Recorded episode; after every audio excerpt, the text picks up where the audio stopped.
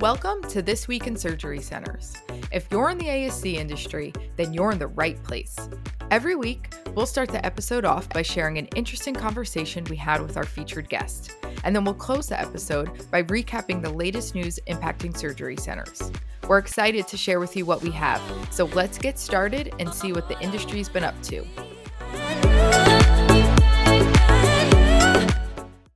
Hi, everyone. Here's what you can expect on today's episode.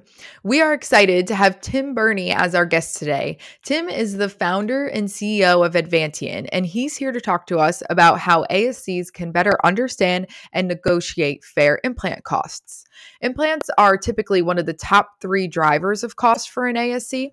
So, Tim has great tips for how you can reduce overall costs and how you can get the best price. We'll close the episode with a few news stories. We'll start with a deep dive into CMS's 2023 final payment rule, talk about an uptick in plastic surgery cases, share a much needed update from YouTube Health, and of course, end the news segment with a positive story about two police officers who saved the life of a one month old baby. Hope everyone enjoys the episode, and here's what's going on this week in surgery centers. Tim, welcome to the show. Hey, thanks. It's good to be here. Appreciate it. Excited to have you here, Tim, to talk a little bit about implants. And before we jump right in, um, can you tell us a little bit about your your background, uh, especially as it relates to the ASC industry? Yeah, you bet. Um, you know, I I grew up really interested in uh, somehow being in the in the medical uh, business. I, you know, as a little kid, I was dreamt about being a doctor and that sort of thing. And and you know, life happens, and that that plan got derailed. But uh, uh, I was in the the uh, clinical space in the military. I was a trained uh, combat medic and a surgical assistant. And then at some point, uh, after I got out of the military, uh, I I ended up going into the device business and worked for some of the you know the larger device companies in spine and, mostly. Um, and so I got my uh, my knowledge on the, the implant side of the business in the in the spine industry mostly. as I said, working for Medtronic, Globus, and a few other companies and then um, started working in that space with ASCs in the mid uh, 2005 or so when ASCs were in their infancy, um, where they required a lot of support, didn't have a whole lot of uh, uh, internal people that uh, knew the business very well. The business meaning the implant business, and that's they've certainly gotten a lot better at that. But uh, there's still a lot of room for better understanding in that space. So in 2011, 2012. I started a business to address some of those uh, some of those issues to help support uh, ASCs and better understanding the the implant side of the business. Great, and I'm excited to dig in with you on the implant side in particular. Um, you know, as we all know, if you look at the the expenses and the top expense drivers for an ASC, up there in the top two or three is always implants. And so, you know, one of the things we want to talk about and kind of share some some wisdom and get some tips and tricks for you is um, how to reduce how can ASCs reduce the cost of their implant spend overall, um, and what what does this relationship typically look like in terms of implant vendors in in the ASC business side? And so, yeah, that's a good question, Nick. You know, uh, uh, the um, the implant um, sales reps are a valuable resource for hospitals and ASCs, especially ASCs. They do so much to support individual procedures certainly bring in the sets that have the implants in them and then support the nurses and the surgeons during cases and after. And so they're a valuable resource for, for the facilities for technical as well as logistical sort of support. From a standpoint, and they also, by the way, have very strong relationships with those facilities because they're they're intimately involved with them. And one of those relationships that's really important is the surgeon rep relationship and uh, because they have a lot of impact with the surgeons. And and oftentimes that relationship uh, can actually be exploited uh, to, to maintain higher prices. Uh, asc people in general the administrators etc respect that relationship and certainly don't want to upset that. So sometimes that can work in a negative sense from the standpoint of uh, price and implants. Sure. That, that that makes sense. Kind of going you know the strategy from you know the, the, the rep perspective or from the vendor perspective of maybe segmenting out the the purchase decision um, it can can can be beneficial from a from a purchasing power standpoint if um, if the goal is to understand implant costs right if the goal of an ASC is hey we want to understand our implant costs better How can ASCs approach that in terms of the yeah, understanding? Well, yeah, it's a good question. They, they need to dig into the data, right? Most ASCs have really good raw data in their systems. Uh, but the, the, the important step is actually analyzing that data, right? So, in particular, summarizing the raw data, you know, in a way that shows you, you know, where your your most of your money is going on the implant side, where the spend is specific to what types of implants are being uh, are the are the cost drivers, uh, breaking it down by implant, by procedure, and just understanding that really well. But but the next important part of that is you know not just digging into the data, but but really analyzing that, understanding what that data is telling you, and that's really an important step. So data is data is an important, really foundational step, and and uh, it'll lead you to the answers. Yep, and I, and I imagine oftentimes that data is in the practice management system, right? What's what's what have you found are the best ways to get in there and manipulate it? Is this out of the box reporting? Yeah, it's HST NV systems. Um, most ASCs that I work with have HST or NV. Um, they're off paper now. They're recording their purchases using those systems, uh, but recording them is not the same as understanding costs, right? It's where understanding the costs is where the opportunities are. Understanding where you're spending your money is, is where the opportunities uh, are. So, as I said previously, con- converting that raw data to some meaningful summary with uh, actionable reports is really the key. So the data is there. It's really analyzing that data and putting it in, into a useful sort of format, which would be reports and actionable reports. Benchmarking service is another. They've got, you know, there's a service called ECRI that does benchmarking and they do it by uh, individual implants. And you certainly can use that. It'll give you a national average. Uh, it's better probably for hospitals. It's more of a valuable tool for hospitals. Oftentimes, um, ASCs will have more specific uh, implants. You can find them on ECRI, but again, they're average. They're average benchmarking, um, and and really, the, the, what's important is not only to look at the implant itself, but also oftentimes there's associated disposables that are part of that. So it's kind of an overall global picture of what the spend is right? And, and you want to also understand your savings potential, uh, potential specific to the ASC. What are the specific opportunities based on the products they use? Again, surgery or surgeries done in hospitals oftentimes are different. There's some similarity, certainly. For example, you do spine uh, procedures in a in a surgery center, you'll do them in the hospital, but the complexities are often different. Therefore, the instruments or the implants might be slightly different. So there's not always a one to one comparison. So it's really important that ASCs look specifically at what they're using, particularly the high volume items, and look for uh, look at the national benchmarking, sure, as a starting point, but you know it's just a starting point. Sure. And I'm curious on your perspective, you know, Tim, when when ASCs are making the implant purchase decision, right, whether it's at the physician level or, or the administrator level, do you think the industry overall has a good feel for how these specific implant costs are impacting their overall case profitability?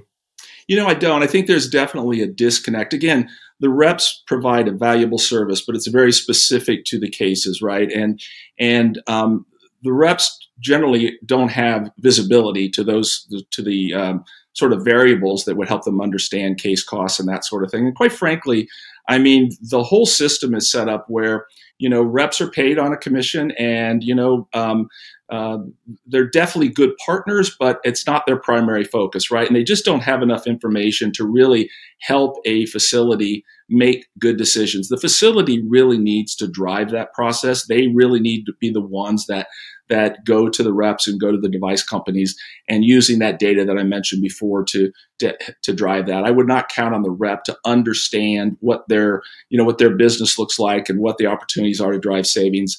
Uh, that's probably not. I'd say it's definitely not the best place to start. Yeah, that makes sense. The, the facility is the only one with the 360 view of, hey, what's our revenue per case as well as what's the other inputs and, and, and costs. And Nick, um, one more thing I'll throw in, Nick. Sorry to interrupt you, but is is the reimbursement side. I mean, there's two sides of this, right? There's the cost side and the reimbursement side, and when you when you think about that, that's an area where um, oftentimes even ASC struggle to understand. That's a pretty com- complex side of the business. So to expect the reps of the device companies to understand that side, to have that visibility, number one, and to understand it, is uh, probably a bridge too far for you know for that. Sure. And on that reimbursement side, how much variability is there across payors and reimbursement rates? Yeah, so there's there's two basic types of payers um, in the marketplace. Uh, there's many different payers, many different insurance companies. When I say insurance companies, those are the payers. Uh, there's the global side. Um, the global side is like Medicare, right, where um, implants are not reimbursed on an individual basis. So uh, implant charges are not submitted to global payers like Medicare. Medicare pays a capitated or a set rate for a particular procedure. And in that procedure, the facility is expected to cover all of their costs. I say all their costs. There's there's some things that slide out of that, but basically, for sure, the um, the implant costs are included in that. So it's not some separate charge for the implants. The other side um, is the is where they reimburse for implants, cost or cost plus, cost or cost plus, meaning that they'll reimburse the facility. The facility turns in an invoice for the implants, whatever charge they paid for them, and the uh, facility will be reimbursed by those payers based on that charge. So let's just say, for example, an implant costs thousand dollars. On a cost reimbursement, they'd get thousand dollars back. On a cost plus, oftentimes a payer will build in a five or ten or whatever percent additional. So on a thousand, maybe they get an extra fifty or hundred dollars, which you know helps a little bit uh, you know, adjudicate that that cost um, and and to collect that money. So there's two types: the global and the cost plus. That's important. Number one.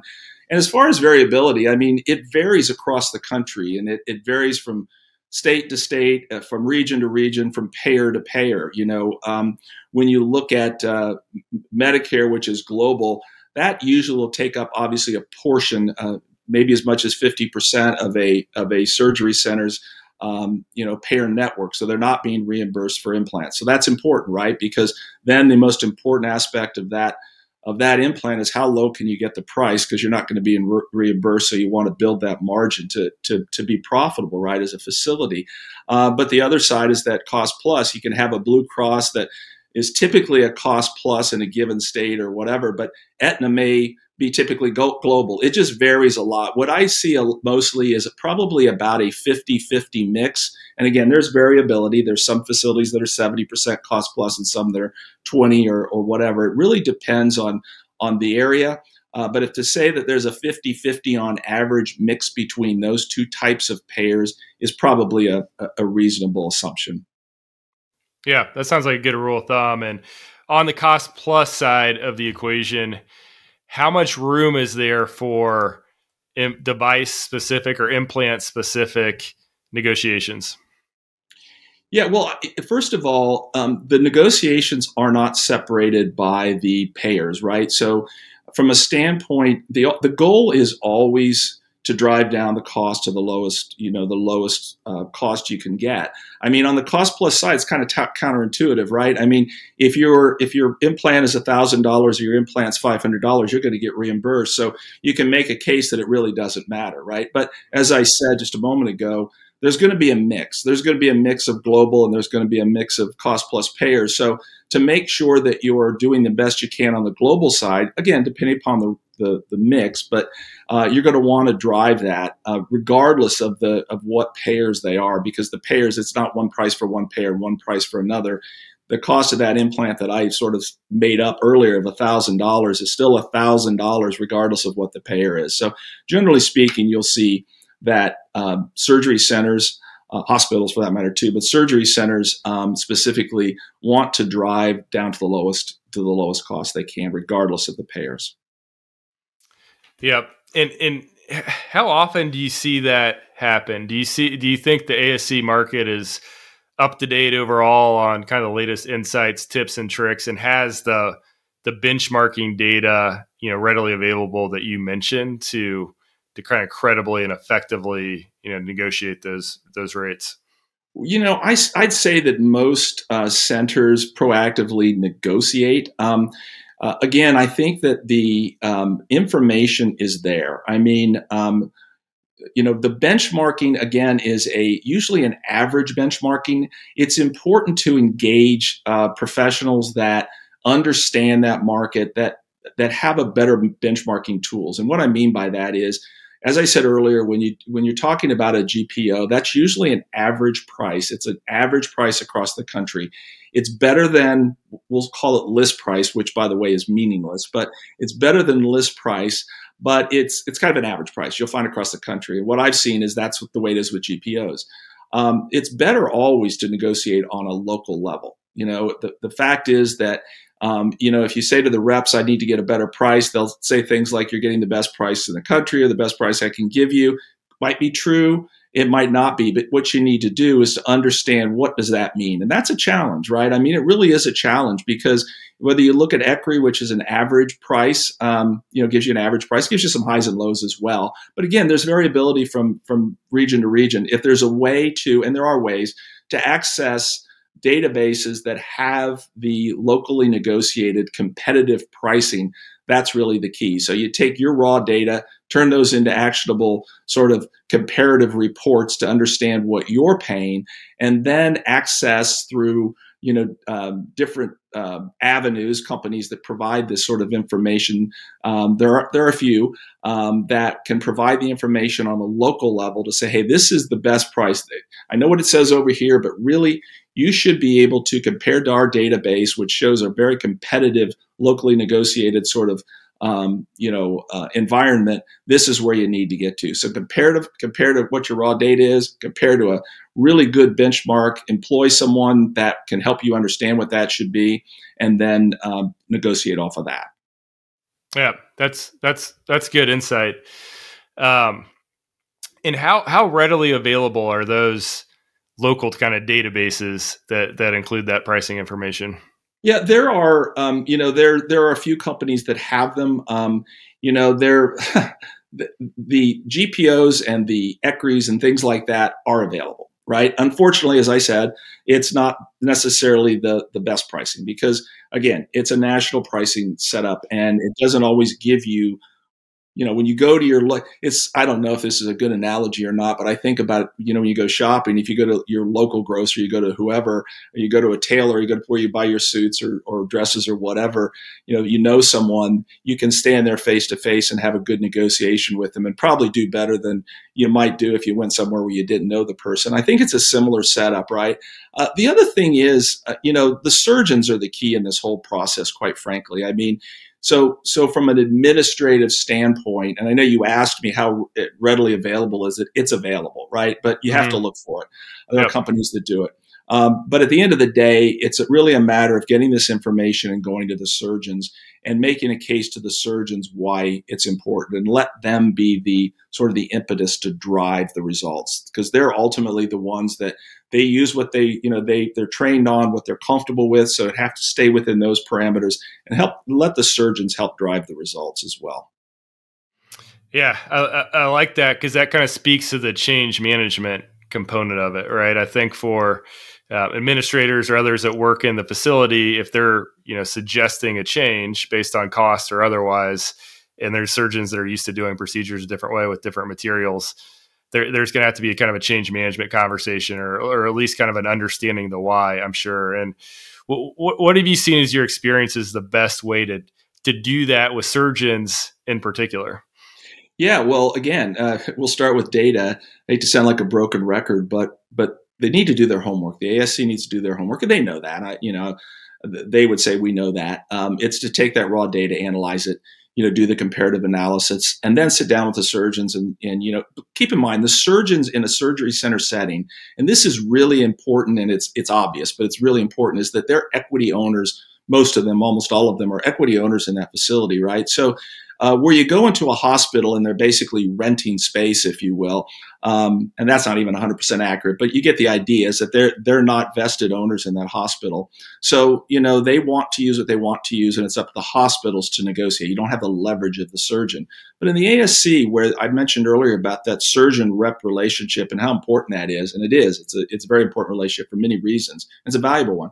Um, you know, you have to be able to go to that that doctor and give him a reason why you know he needs to maybe confront the rep who's such a valuable resource for, to him that he him or her that they um, that they rely on and why do i need to push this? He's telling me he's giving me the best price. So you need to go to that surgeon who is an equity owner who really cares about the cost structure of the surgery center right? They're parts of negotiating oftentimes most times with the with the, the bigger equipment that sort of thing. And given as you said when you open the this the set the the implants are the top one two or three usually the top one or two uh, expenses in a facility that that's an important, obviously, uh, target for everyone, including the surgeon. So get the data, get the comparative analysis, basically get all your ducks in a row so that when you go to the surgeon and you say, hey, look, here's where we're spending, here are the opportunities. What do you think you feel like we should go after? What do you think are the best opportunities here to drive to drive the results? And if we do this, we're going to save this, or we're going to do this, or whatever the case might be. And that's that's really the important part of that. I like that. It's the it's the show them the data and then the ask versus yep. versus the tell. Like here, here, here here's the dollars. What what levers should we pull? Yeah, it's um, it, you know it's it's very simple, really, uh, in the sense that it you know it, it seems like the obvious pathway, but again, it's a different setup than it is in a hospital, and sometimes you know you lose sight of that, and and sometimes you know administrators you know they want to please the doctors and do what's best. They're also focused on what doing what's best in the ASC, but really their ammunition and to to help the doctors with those decisions, to help them achieve the outcomes they need they want to achieve, which is you know the best highest quality patient care at the best cost and with the least amount of expense. You know you want to make sure you you include the surgeon obviously. Don't just go to the surgeon and say hey we can save 10% why do we where can we, what can we do? Help me understand what you want to do to drive that right? It makes sense i think and and it does work. It does work. Sure sure and and you mentioned the hospitals and i wanted to touch on hospitals for just a second because i you know i have heard um, some administrators, some facilities on the ASC side say, "Hey, you know, we we partner with our hospital system, or we partner with a local hospital." to get their implant rates right and they've got you know the hospital's got a purchasing team they've got more people on it and so we feel pretty comfortable if we're working with the hospital we're going to get the best implant rates possible is that is that hold water based on your experience yeah, well, it depends. I mean, sometimes that's the case, but you know, the general assumption is that what you just said, right? That well, we've got hospital pricing and that's the best pricing. Well, um, I would definitely challenge that. Okay, um, there are instances where uh, potentially, if there is, let's say, a contract with Synthes that is a that is a very aggressive contract. I'm not saying you never get the best price, but again, it, there are going to be instances where you know it'll be a good price or it'll be the best but in most instances you can do better right? And and that again is where you know you can take that as a benchmark right? Take the hospital pricing as a benchmark. And in those cases where you compare you know the data and you compare you know the other information that i've spoken about we've spoken about together that'll give you an idea i mean it'll, it'll it'll lead you down the right path right i mean to have that as part of your your data that you're going to do this analysis on, um, it'll give you an opportunity not only to compare your pricing to what you might be able to negotiate locally, but also against the pricing that is readily available to you from the hospital. But my experience is that with exceptions, you can always do better by negotiating locally with the local reps, um, especially the reps will go to their companies, but with the local reps because that's where the relationships are, right? That's where the relationships, and again, that's this is a setting where the surgeons have the most interest in the outcome of those of where that pricing is in those negotiations. So um, they they're going to be very aggressive and very supportive of a an administrator of a surgery center of the staff that has that comparative analysis. Yes, we're getting great pricing here at the hospital, but we can do better in those areas. So th- that's a long answer. The short answer is there'll be instances where the, the, the implants are, are competitive in price, but many instances where you can do better. Got it. So I like that. So it's, you know, kind of the theme I hear is use it as a data point, use it as one Absolutely. of your benchmarks, right? So you use the hospital pricing if you've got it, use the local databases as you've got it, but also going back to the beginning of the conversation, compare that to the other expenses that are going into the certain procedure types and the revenue associated with those procedure types, and then kind of work with the rep, work work with your implant rep to make a you know winning procedure that's that's profitable for everybody. Absolutely. And, and by the way, I want to make it clear that the, the implant reps want to keep the business. They do want to be good partners, right? Yeah, it's just yeah. that the incentive to have them be the ones to push that result um, is not the best strategy, right? But to bring them on board and and they too react to data, right? They're going to react to mostly to what the surgeon wants to do. But yeah, you put all that together and I agree. Yeah, that's the that's the best formula. Fantastic. So, final question for you here, Tim, and we do this every week with all of our guests. Um, what is one tip our listeners can do this week at their surgery center to improve results? Yeah, and I've kind of touched on it already, but I, am gonna gonna drive it home uh, because it's so important, right? And that is uh, present the surgeons with the data, right? That that is probably the most important thing you can do. Obviously, you do your homework ahead of time, but put in the time and effort to, to summa- summarize your raw implant purchase history and and to an easy understanding list of you know comparing apples to apples. You know, the, the the same products that you've got there to to the same products that are you know that you benchmarked against the usage the cpt codes by the way and and, and the reimbursement which we talked about earlier put all of that together and talk about how that sort of affects the whole business outcome but you start with presenting the surgeons with data you start with putting the data together in reports but start with sitting down with your surgeons after you've done the homework and talk to them. You know, they're going to appreciate it. As I said, they're owners in the business. They want the best outcomes. Um, they're going to make the best decisions for their patients and for their center. But I would do that. I would go to the to, to the data, get the data from your whatever you've got in your facility, uh, the HSTMV or whatever you're using, and and do the other homework. Do that, and then go to your surgeons and um, you know make a plan with your surgeons and, and do it as a team. And I think that's the best way to. And and one of the things that that all surgery centers, if they're not doing it this week, they should plan for it, in my opinion. Love it. That's great insight. Tim, thanks so much for joining us this week. We really enjoyed the conversation. Thanks, Nick. It's been fun talking to you. I appreciate the opportunity to talk to you.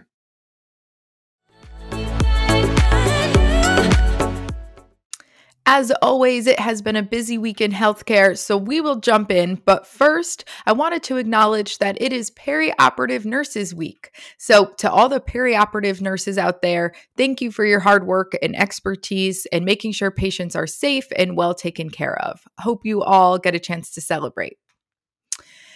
All right, first story. As promised last week, we are going to share a bit of a deeper dive into the 2023 final Medicare payment rule.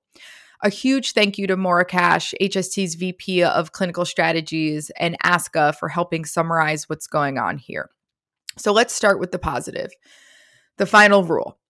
Taking into account a 4.1% inflation and a required reduction of 0.3% mandated by the Affordable Care Act, CMS finalized an effective update of 3.8%.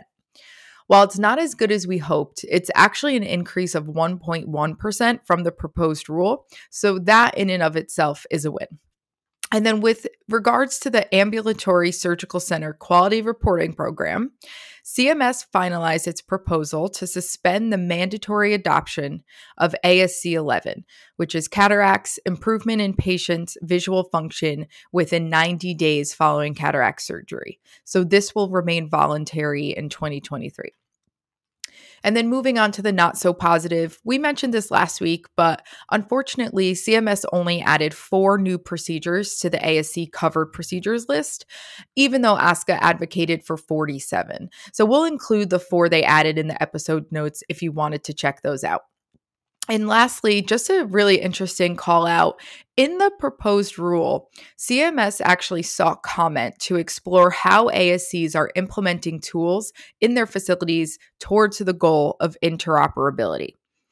They're considering the usefulness of electronically submitted quality measures in ASCs to aid in delivering effective, safe, efficient, patient centered, equitable, and timely care.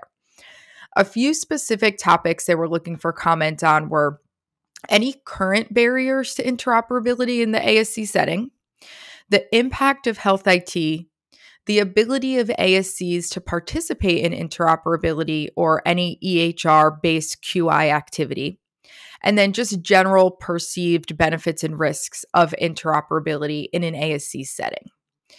So, in the final rule, they published some of the feedback that they received. And as expected, there was concern around the financial and administrative burden of implementing an EHR and also the lack of federal financial incentive. One commenter suggested that CMS conducts a scan to assess the current adoption of EHRs in the ASC setting, which personally I think is long overdue. A few commenters recommended the development and use of health IT, expanding past EHRs in order to create a place where digital data can be shared across all patient care experiences to provide access to a complete and comprehensive healthcare record.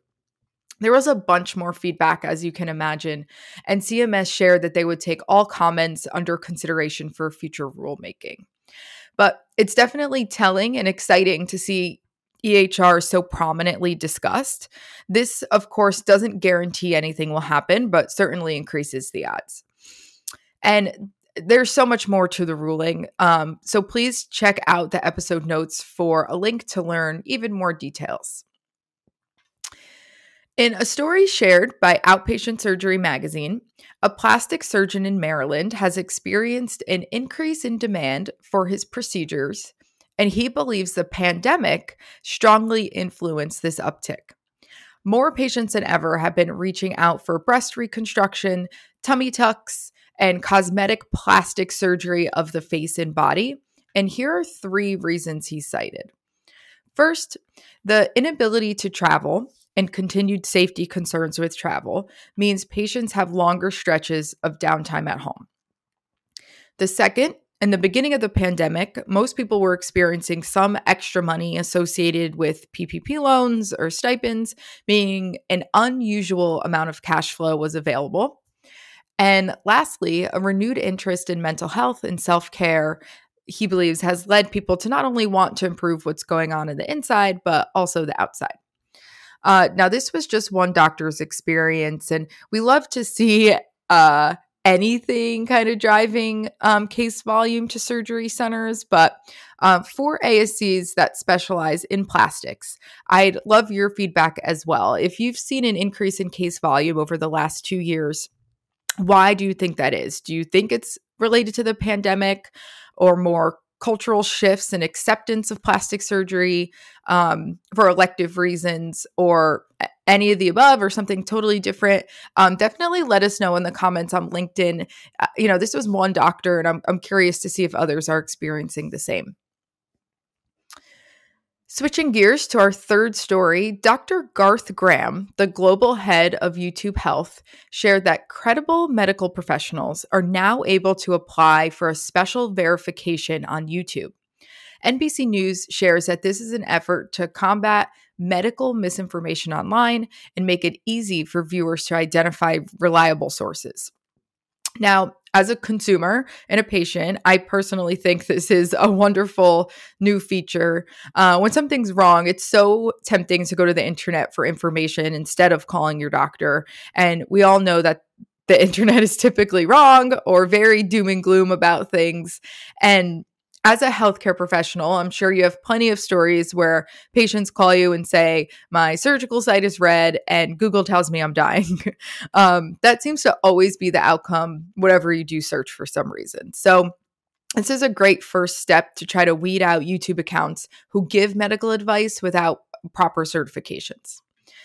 One other thing for ASCs to consider is bringing more video into the mix in 2023. If your ASC does not provide any videos right now for prospective or current patients, you're missing out on a great way to reach your community and educate patients. You can do facility tours, interviews with physicians, um, educational videos on the services you provide, you know, kind of what to expect videos, and so much more. And now you can be verified on YouTube, which will add even more to your credibility. And you don't need a production company to do this. You know, with the quality of smartphones now, you can record these videos yourself at a very low financial cost. So, just something to think about. And then, even more so, that you can kind of be certified on YouTube is a huge win. And to end our news segment on a positive note, two police officers in Kansas City saved a one month old baby who stopped breathing due to RSV. The entire incident is caught on body cam footage. And while it is, of course, intense to watch, it's actually really helpful to see how the officer performed CPR on such a small baby just in case you ever find yourself in a similar situation. Um, the officers were able to get the baby breathing again before transporting her to a local hospital.